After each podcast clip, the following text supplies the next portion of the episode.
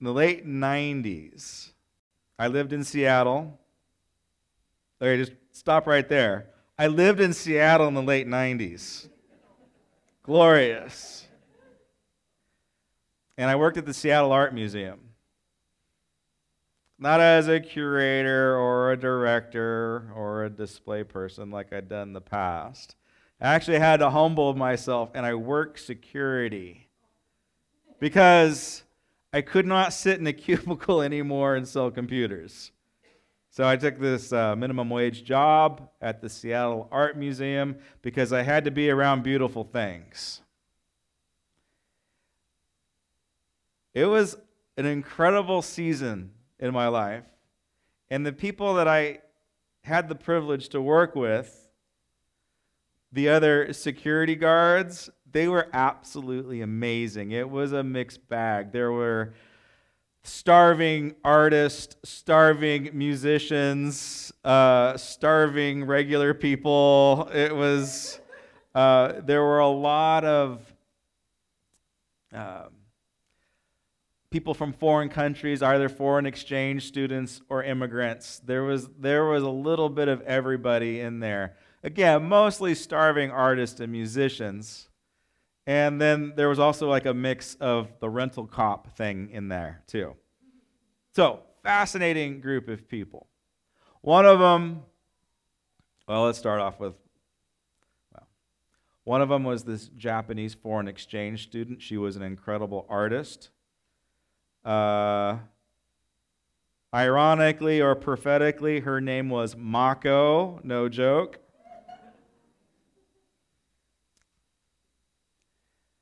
There was a guy that looked a lot like Landon that was trying to get into the, the grunge music scene. There were artists from Mexico and South America, Asia. It was, it was incredible. It basically it was a group of misfits, and I fit right in. And so my job as the as the security person at the museum was to make sure that people weren't touching the paintings. Guess what I did when no one was looking? like, oh my god, oh my gosh, can you believe this? I was, I was touching everything. I got in, I got in so much trouble. There was, okay, this was funny. There was this modern art exhibit, and literally it was like a couple of rocks and some wood, and then some vandal came in and kicked it down. And so I went in there, I started putting it back together, and I got called on the intercom. Joshua Kapczynski, you quit touching the art. I'm like, I'm, I'm fixing it. The guy knocked it over. And so they literally had to have a curator come in and arrange, I'm not joking, a rock and a block just to make sure that it was. I had a blast. Got in trouble too. My, my after training, my, my first, one of my first uh, jobs or, you know, my first time I clocked in, it was, I had to work the night shift night shift in a museum. Like they turn the lights down low. It's just you and another security guy in there. It's kind of creepy. I have a great story. It's not for today, maybe for Halloween, but I got a great story of walking the galleries at midnight during with going through the African section. Woo! My, I just got scared just now thinking about it. Okay. So my first night, walking the galleries, the doing the night shift. I was assigned, and I believe his name is Manuel or Miguel. I was assigned Miguel. He was um, he was five five, five four, normal man height, and and um, he was kind of on the rent a cop side of things. Um, you know, skinny, and, and again, he was an immigrant. And so it gets just me and him in this big giant museum. And we kind of give showing me the ropes and then walking me through. I'm supposed to turn this key at this level and all this kind of stuff. And then he says, Josue, Josue, I need to tell you something. Like, okay, what is it? He says, I kill a man. I'm like, like what? He says, I kill a man. I mean, you, I mean, excuse me, did you just say that you killed a man? Yes, I kill a man. So I'm like, oh my God, this is kind of terrifying. I'm like, uh, okay, again, he's like five four. I'm like, I'm like, this is okay. I'm like, Mikhail, I'm like, why, why did you kill a guy? And in my mind, like, why are you telling me, this the two of us, alone in a big giant empty museum? Why did you tell me that you just killed a man? Why did you kill a man? He's like, yes, I invited him to my house. He disrespected my authority. I kill him. it's a true story. So anyway, I was just kind of I don't know scared, and and it and he was legendary in the security guard group of people that we were a part of, and he would invite he he he invited people to come over to his house for parties, like cultural parties. Um, and one of my biggest regrets in my life is that I never went. But the rumors were true because I did have some of my artsy friends that did have enough courage to go. And you would go and you would go into the front door, and he would be sitting in a self fashioned throne that he'd painted gold it was like a cheap plastic chair that he painted gold, and he sat there, and he had black, and again, it's, it's night. He had black aviator glasses and a red light on, and in order for you to come into the party, not to disrespect his authority, you must kiss his ring before you came into his house. I'm taking notes. How I'm going to run my household from now on. You know, just like, this is awesome. Kiss my ring. So that was one character. The other character, again, just think about Landon, but a lot smaller and but the talented musician. So I got assigned to him a couple weeks, a couple days later, and I, was, I don't remember when it was. And he was a different type of a character. He was like, "Hey, bro, welcome to the team." We have a little great community of security guards, but in truth, we're all a bunch of artists and we're just trying to make it. We just really like being around art. And but you know what? We're here to, we're here to build a community to hang out together. So feel free to come on over to our house and hang out. And if you ever need me to cover a shift, here's my number. Just give me a call anytime, bro. We're gonna we're gonna have a great time. Welcome welcome to the Seattle Art Museum security team. It's gonna be great. Good to have you with us. He says, "Oh yeah, and um, just just by the way, just form of communication. You know that Mako girl? It's like, well, her and I are kind of dating. We're kind of hanging out together. So I just want to make that clear, okay, bro? Just so you know that me and Mako are, are, are going to go hang out, or we're hanging out and just, I mean, it's not like serious. Like, I'm not going to get married or anything, but, you know, we're just kind of a thing. I'm like, okay, bro. That's really good information to give me. kind of had a thing for Japanese girls. so uh, um, now I just have a thing for a Japanese girl that's also Sicilian. So I just have a thing for one Japanese girl. She's half Japanese. So, um, incidentally and unsuccessfully, it didn't really matter what my new bro said. I, I still made a pass at this Japanese girl. It didn't work out. But just, the point is, like, okay, whatever. So you're sort of hanging out. Like, that's fair game. All's fair in love and war. There's not a ring on it. It's, we're, it's, I don't care. so, right? Okay, guys, if there ain't a ring on it, it's fair game. If you want it, go get it.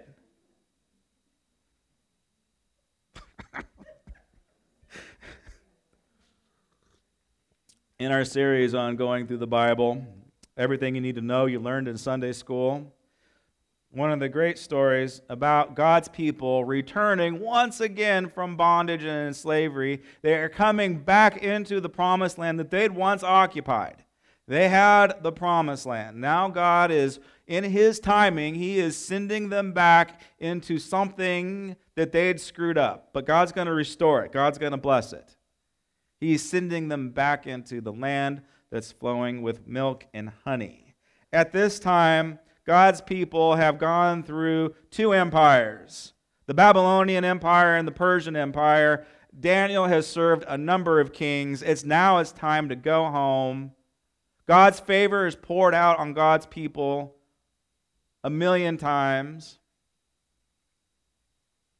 And one particular Jew is raised up to a level of authority, of influence, and of power, and he has been commissioned to return home with his people to rebuild. His name is Nehemiah.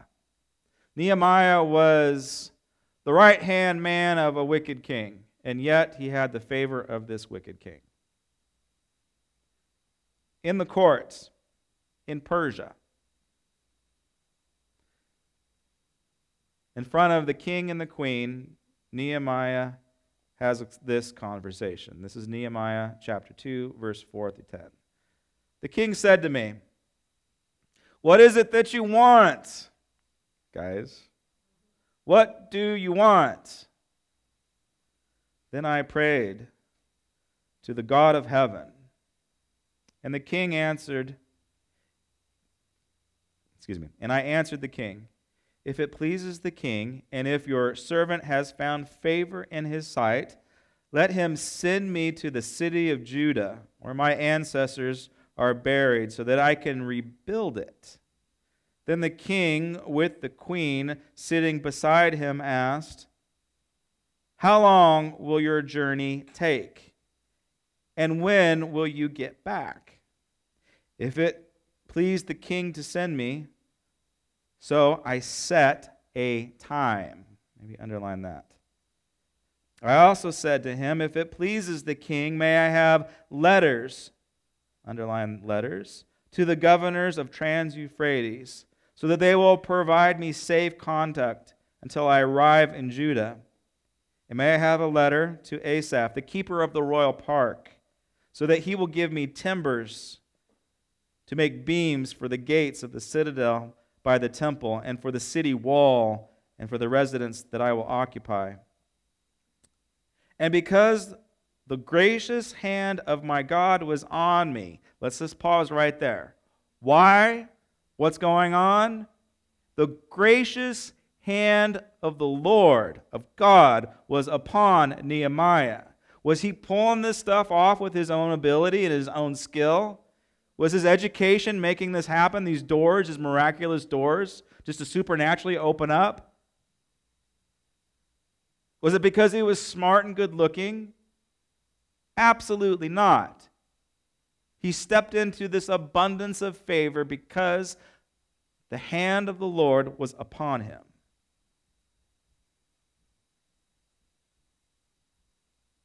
The king granted my request. And so I went to the governors of Trans Euphrates, and I gave them the letters of the king. The king also sent armies, officers, and a cavalry with me did he ask for an army and a cavalry? He didn't ask for that. He just got it. Amen?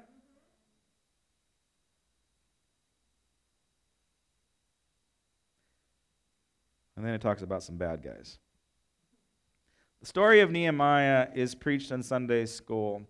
It is a story about Nehemiah calling families to work together to build a wall. So if you remember your Sunday school lessons, it might have involved those red bricks, and your teacher probably built the wall and you built them together. Usually, when Nehemiah is brought up in big church, like we're going into a building campaign or something. Not today, don't worry. But it is a great story of how God calls and strengthens families to build and to fight. So, how many people remember the story of Nehemiah and his wall? What did people have in their hands? A sword in one hand. What was in the other hand? A trowel. So, this is an amazing illustration that demonstrates to us that we must be people of balance. You've got to be balanced. We know a lot of people that the only thing that they have in their hand is a sword. And whenever, thing, whenever anything goes sideways, when somebody doesn't like them or they don't agree with somebody online, or if the politics aren't lining up, or if there is a personal offense, the, the response is, I kill you. I kill you. You die.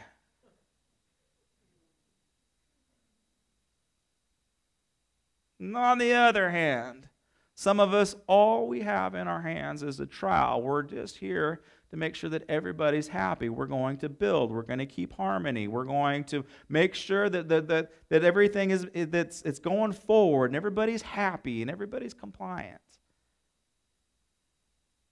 But the balanced Christian has both. The balanced Christian knows the times and the seasons, when to build and when to tear down. The balanced Christian knows that as a family, we must build together. We must be skillful on how to set the stone, how to build the structure. Balanced Christian also knows that they have to watch their back. And they always have to have their hand on their sword to make sure that they're defending their faith or defending their family. Now, I need to clarify something. Christian faith, what Jesus taught, does not promote physical violence. I'm borderline pacifist. That's just how the Bible reads. This is what Jesus says. You turn the other cheek. When Jesus said, I am bringing a sword, he is that, that's figurative. Don't read it literal on that one. That's a figurative saying. You know, I am bringing the sword. I'm bringing the word of God. And when the word of God is preached, it will divide people. You either you're either in or you're out with Jesus. That's what it means about the sword. So don't read scripture the wrong way. Violence is not acceptable for the believer. I don't want to get into politics, but for you in your life, it is, it's not acceptable for you to act out violently. Now, if you flirt with my wife, we're going to fight. Right? But, you know, most likely not physically. But I have to protect my family. I have to fight for my family. Again, not with literal, literal swords or literal blows, but there's that, that, that strengthening of a man. Women, you need to fight for your families too. You need to fight. You got, we got to dig in and fight. It is spiritual warfare, not carnal warfare.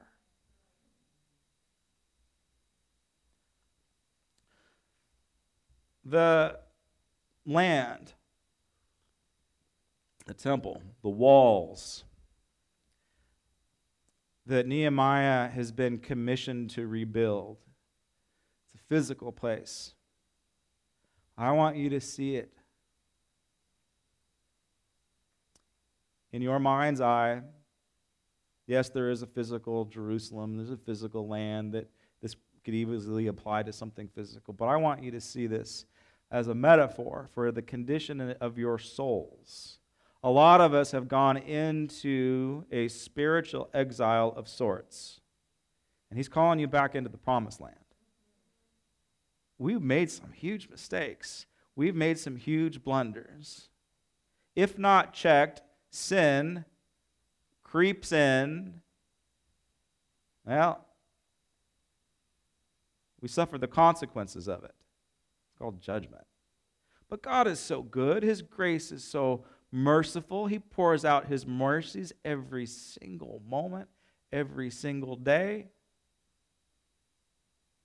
He wants you to come back into the land of blessing, back into the land of milk and honey. Just because you screwed up doesn't mean that the promise is over. Yeah?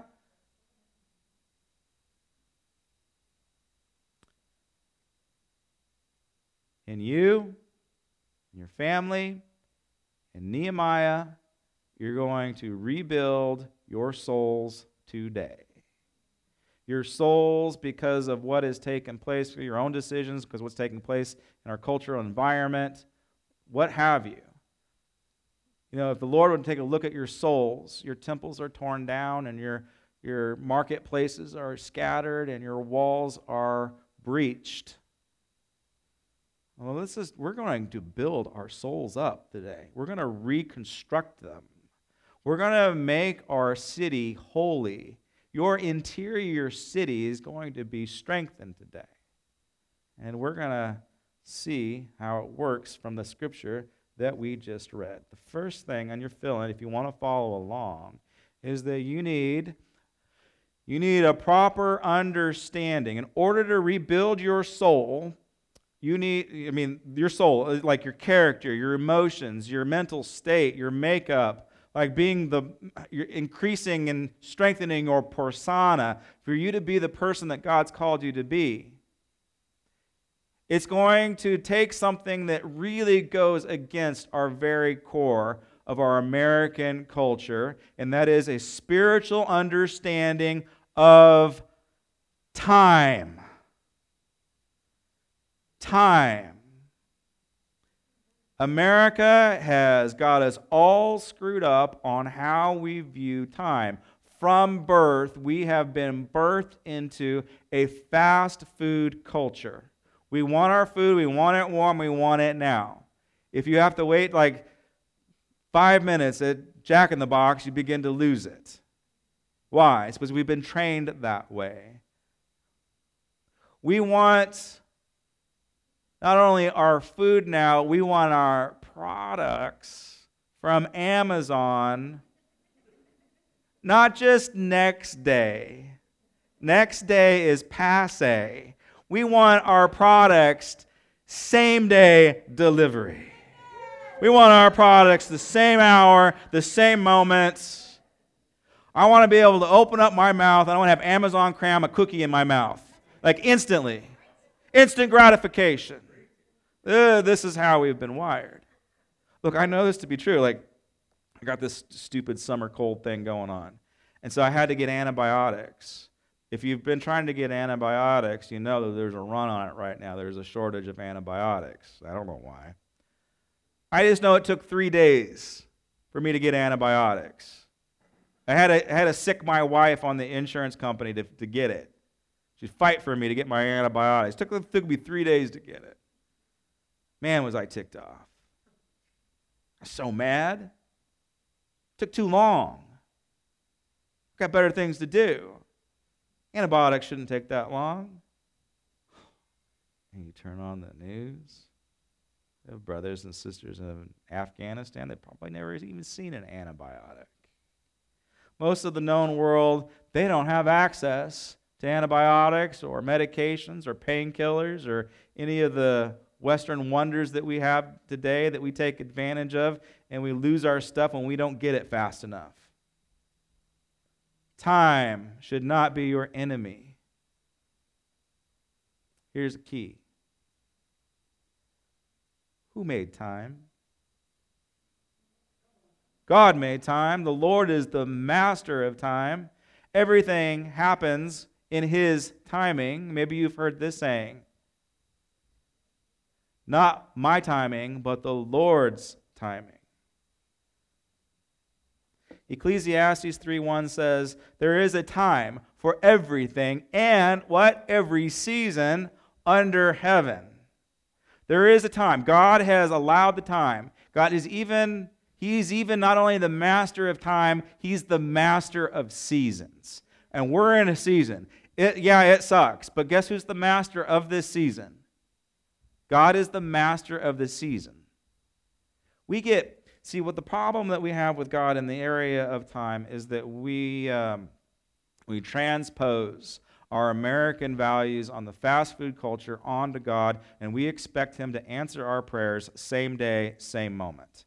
And when He doesn't, we get mad. You might not even confess it, it might not come out.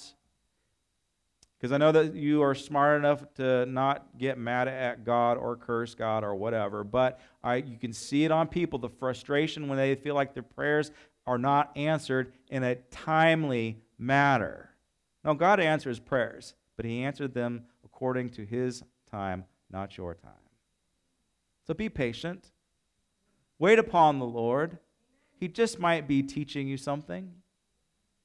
That thing that you want that you're praying for, if you got it instantaneous, instantaneously, it, it might not be a blessing. It might turn into a curse. That's how these things work. But you give it the time to brew, it comes into God's timing. Inside of God's timing, then it becomes a blessing. Can you see that? All right. If God gave me $6 million right now, that would be a blessing. I'd be so good with all that money. I'd be so good with it. But my 24 year old self in 1990s Seattle, well, I probably would have done some really stupid things. Let's be honest, I'd do stupid things if I had a lot of money right now, too. All right. Next thing. Oh, yeah. In the, in the story that we read, it says, like, how much time is it going to take? Nehemiah is quoting time. To rebuild the landscape of Jerusalem took easily over a year that we know about scripturally. It, did, it wasn't rebuilt overnight. Uh, your souls can't be rebuilt overnight, barring a miraculous healing, which he does. But sometimes he just wants you to walk through it all. It could take a long time for you to rebuild your souls. It could take a long time for that anger to get out of you. It could take a long time for the disillusionment to be purged. It could take a long time to have joy as your default. So just embrace the process and embrace the time. Can God transform you instantly? Absolutely, He can. But He probably doesn't want to. He probably wants you to grow and mature.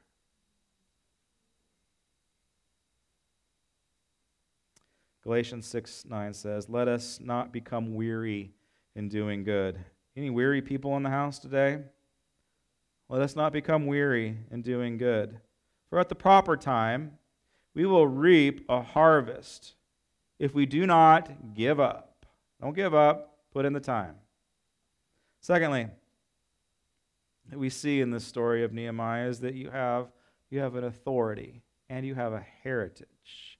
You have an authority and a heritage that you're probably not aware of, nor have you even tapped into yet. You see, when the king and the queen, when they set Nehemiah forth, when they ask him, What do you want? He says, I want authority.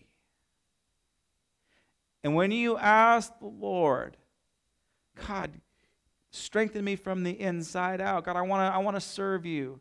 And when the Lord responds, what what is it that you want? Ask for authority and ask for identity. All that other stuff that you think that you want, you don't really want it. But what you do want is you want God's authority. Uh, it's all right here. And you want God's identity. You want to know who you are inside of Christ. Those are the things that you should be asking for. Because when Nehemiah asked for it, he got he got letters from the king. And you have letters from the king. It's in your hands. You've got the authority of God. It's there. It's at, your, it's, at, it's at your access. You can go anywhere you want and you can walk in God's authority. Not only do you have God's authority, but you also have power. You've got the badge and you've got the gun. You've got the letters from the king and you've got the sword. You've got the authority and the means to pull it off. And then there's a hereditary thing too. God is, He is not necessarily building a building, He is building a people. If you step across the line of faith, here's the amazing thing about walking into God's kingdom is that race goes away. Race completely goes away when you become a Christian. Because we are there is no male or female, Jew nor Greek. We're all the same inside of God's eyes. The scriptures say we come, we literally become a brand new race. I love that. A new creation, a new people. all the same. 1 Peter 2 9 says, But you are a chosen people, a royal priesthood. That's identity. Not slaves, not servants, not peons, not security guards, a royal priesthood. Curators, directors, princes, and princesses. That's how God sees you. He sees you as his own children. Even pushes it to say that we get to sit at the right hand of the Father. That doesn't make any sense at all. I don't deserve that. A royal priesthood, a what? A holy nation. That's a different type of government. I love my nation. I love being American. I love it a lot. Wouldn't want to be in Afghanistan right now. I like it here. And yet, my citizenship is first and foremost in heaven, not here, not with America. That's my second citizenship. Let's just get the priorities set straight. My first citizenship is in heavenly places. Why? Because we've been called to become a holy nation. And only a holy nation and only a godly king can usher in the kingdom of heaven. No political structure made by man can do so, never has been able to do so, and never will do so. When the, when the trumpets are blown, God's kingdom comes in, led by Jesus himself and no other man. Amen? It's a holy nation. God's special possession. that you may declare that the praises of him who called you out of darkness and into his wonderful light. How do you know if you're in the right kingdom or not? Well, in God's kingdom, there's light, there is no darkness. So let's just walk in the light. Scriptures say that we've been called to be children of light, daughters of Zion. It's an amazing process. So you have an authority, letters from the king, and you have a heritage a heritage that we all should tap into. Just like Nehemiah and the king and the queen, God has promised you resources when you are inside of his will. When the hand of God is upon you, you will get the resources to pull off the assignment that he's called you to do.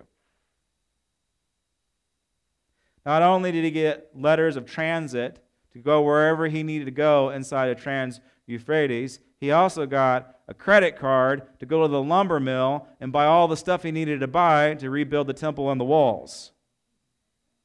And he did it. And you get the same thing when you begin to rebuild your soul with God first, like physical resources.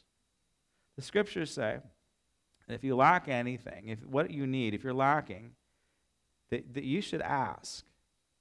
But he says you should ask it in this way Jesus in Matthew chapter 6 says, you, This is what you do you seek first the kingdom of heaven. All right? So these are the things that you need to desire. If you are desiring Ferraris and supermodels, it, it's just not going to work out for you. But if you are desiring the things of heaven, charismatic gifts, signs and wonders, full blown miracles, everybody, no, this, this whole thing, it's either a sham or it's built on a miracle. A miraculous lifestyle that God's called you to walk into. These are the things that need to be pulling and tugging on your hearts. Seek first, when, when Jesus says seek first the kingdom of heaven, that means that you're seeking, you're looking for miracles. You're on the outlook for them. You want to see people healed. You want to see people delivered. You want to see transformation. You want to speak in other languages supernaturally.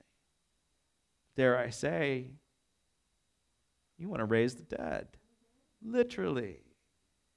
I got to believe the whole thing, everybody. I can't just pick and choose which ones I like. I've never raised anybody from the dead yet, but I got faith for it.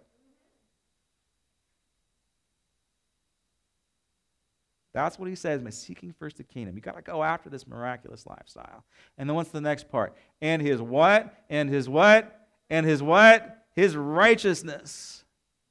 Right living. You got to this is what we did in James. You got to pull your own weeds. You got to take care of your own character. There's a lot of character flaws deep down inside of every single one of us that make us do things that are not godly. We got to stop it. We got to seek first His righteousness, right living, moral, right moral behavior. Not as a Christian, you're just not allowed to, to do certain things. You give up those rights. Maybe in this country, you can do whatever the heck you want to do. It's a free country, right? We're pushing the boundaries on what freedom is. But inside of God's kingdom, you are not free to do whatever you want because you are subservient to the king and you do what he says. What does that look like practically? Look, you got to spend time with the Lord in prayer. If he doesn't want you, I'll leave that alone. Get too judgy here. I don't want to get too judgy with you guys and make people mad.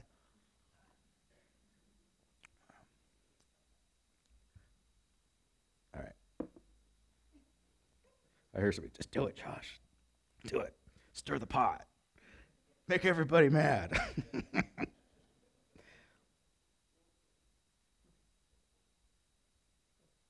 Next one.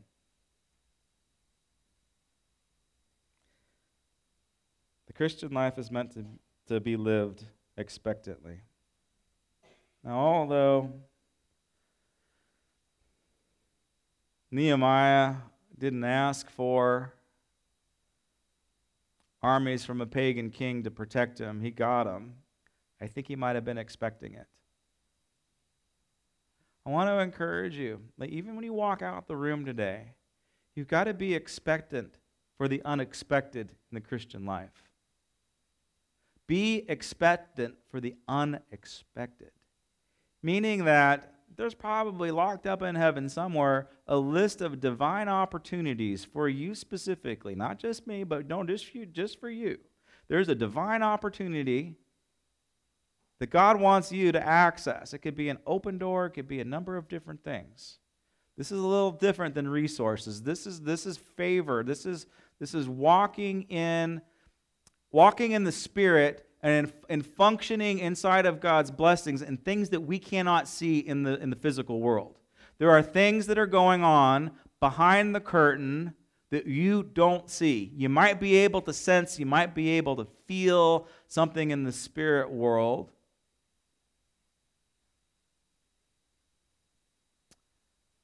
But there are wars raging in the spirit. Not only do you need divine appointments, I'm going to do a hard turn right now. You need angel armies backing you up, fighting battles that you have no idea are taking place. And I, and I want to just highlight that. Like, like you think things are bad right now, maybe, and maybe things aren't going the way that you planned it. Um, if you've been faithful to the Lord, I'll tell you right now, God has protected you from things that you don't know about. Why? Because you have angels assigned to you. Okay, so how do you know or not if you have angels assigned to you? Okay, it goes a lot like our relationship with the Holy Spirit. Holy Spirit is a person. Jesus is a person. God the Father is a person. Holy Spirit is also a person.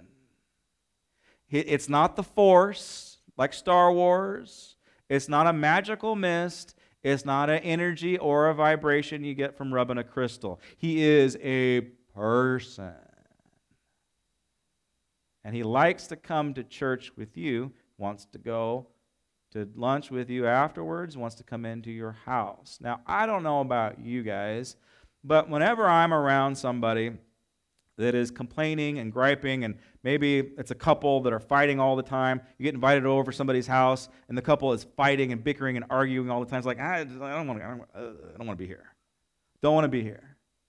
Have you ever even walked into somebody's house where it just, it just kind of creeped you out? Like you don't necessarily know why, but it's like, I don't want to be here. Like I just, I, I just feel too much anger. I feel too much pain. I got to go. I don't want to be here right now. You see, if I don't want to be around complaining, negative, gripey, angry, bitter, resented people, the Holy Spirit doesn't want to either. And so he can't function in that milieu, inside that context. So have you ever been around people like that? It's like, I just can't do it. Yeah. Holy Spirit says the same thing. I, I just can't do it. The other side of the coin, have you ever been around somebody? Hopefully it's not me.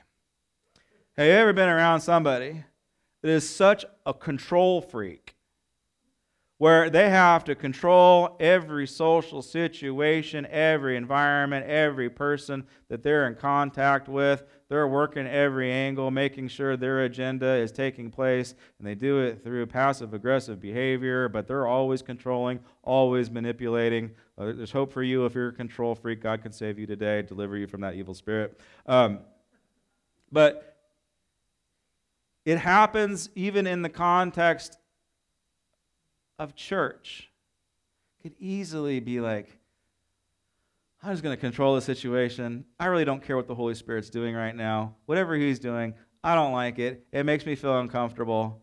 I would rather just preach my five point sermon and move on. So, when you do these things, when you argue and bicker with people that you supposedly love, what the scriptures say in Thessalonians is that you are grieving the Holy Spirit. You grieve his spirit. He doesn't want to hang out with you. Likewise, if you're a control freak and you want to control everybody, and you even want to control God, like you want to tell God what to do, if you're at that level, then you are quenching the Holy Spirit. You're not allowing him to move and be free and to, to be active and to activate the situation spiritually that's going around you. So, that's what's true about your relationship with Holy Spirit. And the same applies for angelic presence in your life. You need angels. I need angels. Granite Creek needs angels, so we can't offend them and we can't grieve them. We need to invite them in. Did you know that maybe, possibly this week, you were entertaining angels and you hadn't even known it? I'm hearing this a lot lately, by the way, where people like, I had this really weird conversation with some with this person, this random stranger. They said this really weird, profound thing, and then they just disappeared. Like I'm hearing lots of those types of stories these days. So could it be that angels are on the move? And we need to have angel armies backing us up, fighting for us, and fighting battles we don't see or even know about. It's vitally important. Psalms 91:11 says that for he will give you his angels charge concerning you. It's another promise. He will give you his angels charge concerning you to guard you in all of your ways. And again, Luke 4:10 says, "For it is written that he will command his angels." So the scripture in Psalms is so important that Jesus repeats it. Yeah? So Jesus believes in angels, I think you should too. He will command his angels concerning you to guard you carefully. Amen. All right. Landon and band, I want you guys come on up to the front. And here's what you need to know about Sunday school today. The story of Nehemiah building a wall. It said that what you need to know, your take home, is that God's calling you to live a balanced Christian life, not to one extreme or the other. Not a violent lifestyle with the sword in your hand or a passive thing with a trowel in your hand. He's, he needs you to he needs you to step up into a higher level of protection and of building. He needs you to rebuild your soul, but he's also calling you to guard your heart. Does that make sense? You have to build your soul, but you also have to guard your heart. To allow God to move in powerful ways. And know He is going to give you absolutely everything that you need to accomplish His great purpose in your life. He will give you a proper understanding of time. He will give you authority to walk into spiritual places that you didn't think that you had authority to do. It's going to give you a new identity, a royal priesthood. It's going to give you like real resources when you're faithful and you're putting your faith and trust in Him, when you're seeking first His kingdom. And He has promised angel armies to protect you and your family. So let's not grieve or quench them anymore. Amen. Just stand? Let's pray.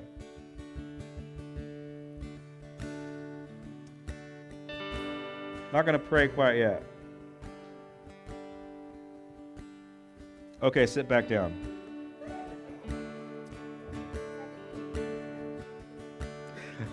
uh,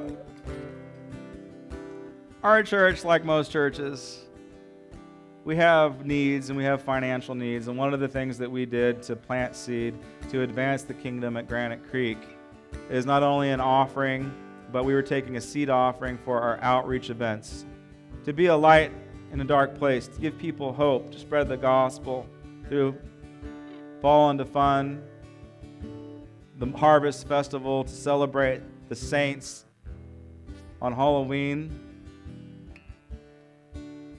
And Living Nativity, another outreach to not only boldly declare the virgin birth and divinity of Jesus Christ in a culture that doesn't believe that stuff anymore. But to witness to people, to love on them, even when they come in and they don't even like us or like what's going on. It's an incredible tool to love and to share the gospel message. So we've been taking a second offering to finance those two outreach events because just like you, the church's money has gone down a bit too. But today, we're going to redirect our outreach offering, our outreach seed gift, to the underground church in Afghanistan. Because, yeah, our outreach events are very important and very powerful. There's a level of uh, true persecution that our brothers and sisters are facing in Afghanistan that we can't quite understand or comprehend. The is a critical moment for us to not only pray, but to put our money where our mouths are. So I'm going to give you guys the opportunity to tangibly and physically be a blessing to the underground church in Afghanistan. And I said, let's go ahead. So there's the website. This is a ministry that I've researched. Uh, Sasha Puri, one of our elders, is involved with this ministry. And so the offering is going to go straight to them. We're not going to be the middleman in this. So if you want to give to the underground church, we're going to pass the baskets. If you want to, I want to encourage you though to write down your pledge. If you want to, if you feel called to give and to bless our brothers and sisters, uh, I want to encourage you just to write down like I pledge to give this much to this ministry.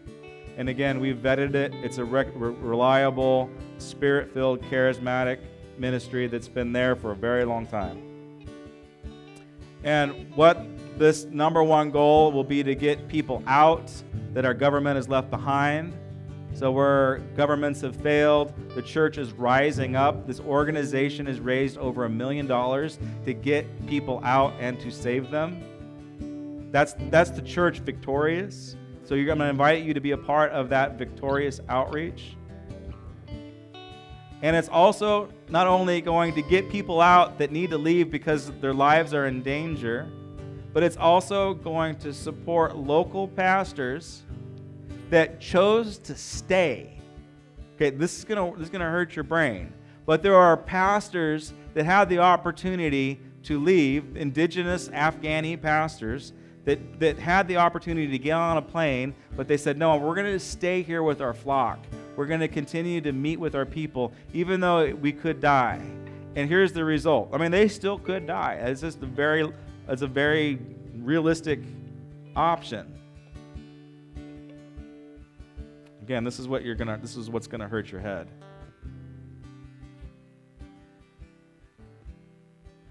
They have given Bibles to the Taliban fighters, and they are reading the scriptures with them right now.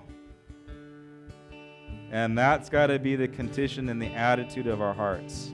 If we have brothers and sisters risking their lives to share the gospel with Taliban fighters, that, that ought to teach us something. What that teaches us is a Taliban fighter is no different than the terrorist, the Apostle Paul, who murdered, tortured Christians. And yet he was saved. And these people have this type of faith that even the worst of the worst can be saved. And we have to believe that, everybody. So that is where your seed gift would go today if you feel called to give. So again, the, the email or the website address is right up there. Um, if you want to write a check, we'll send it to them. Uh, it is Catholic, Catalytic Ministries. So you write that on your on the check, and we'll make sure they get it. If you want to put cash in, just designate Afghanistan on the offering envelope. But God bless you guys as you seed faith into pastors and outreach and a rescue operation inside of Afghanistan. Heavenly Father, I just pray right now once again for the Afghan church and the persecuted church. I pray that we will, that, that yeah, we need to intercede. We need to pray that God saves, God protects. Hosanna. God, we need to pray that absolutely. But God, may it just highlight how good we have things these days. I was thinking about it. I have been, I've had more death threats and persecution being an antique dealer than I have been a, a, an American pastor. Have nothing to complain about. We know our brothers and sisters over there, they're not complaining. They are in the light of glory. It's a privilege for them to risk their lives and to share. So, God, the least that we can do is support them. Bless this offering. Bless Granite Creek. In your name.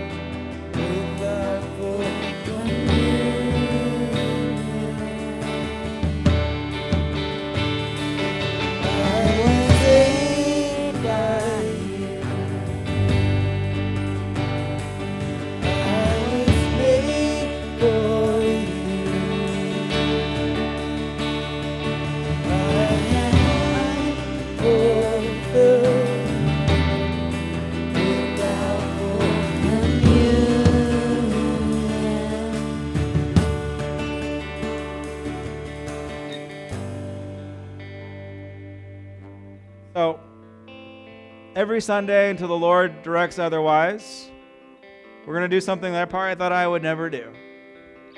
And we're going to receive communion every Sunday. And again, until the Lord tells us otherwise during the benediction. So, if you want to get grab your elements, if you don't have one, run out to the lobby and grab one real quick. And allow this to be a blessing to you today. The body of Christ, which was broken for us. It symbolizes also the manna from heaven, literal bread that fell from heaven, a resource for God's people in desert seasons. His body was broken for you. This symbolizes the resource, the provision that God has lined up for you receive the body of Christ, believe in Him, put your faith and your trust.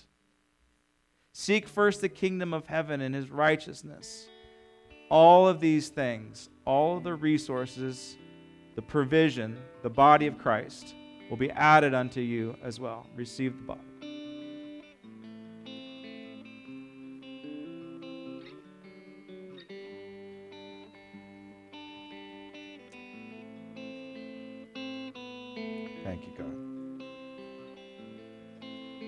Now, I, I, sense that there's somebody in the room this today that sinned. I don't know who you are. I got some good news for you, you sinner. Without the shedding of innocent blood, there is no forgiveness of sins. And Jesus shed his blood for the sins that you and I committed this week.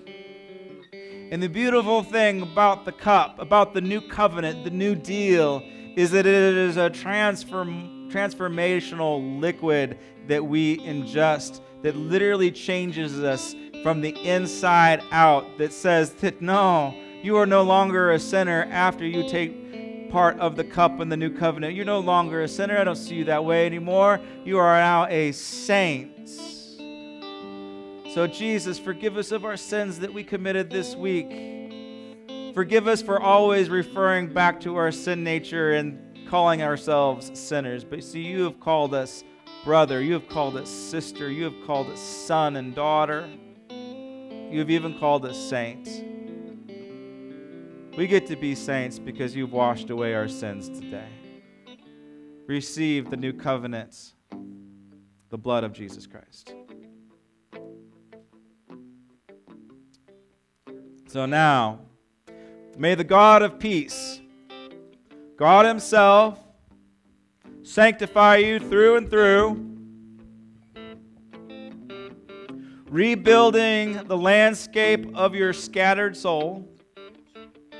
May your whole body, soul, mind, and spirit May they be kept blameless getting better and better each and every day until the second coming of our Lord Jesus Christ, the one who has called you into your mission, into your promised land. He is faithful, faithful, faithful, and He will never leave you nor forsake you. That is His promise, that is His blessing to you today. Go in the authority of the Lord. God bless you guys.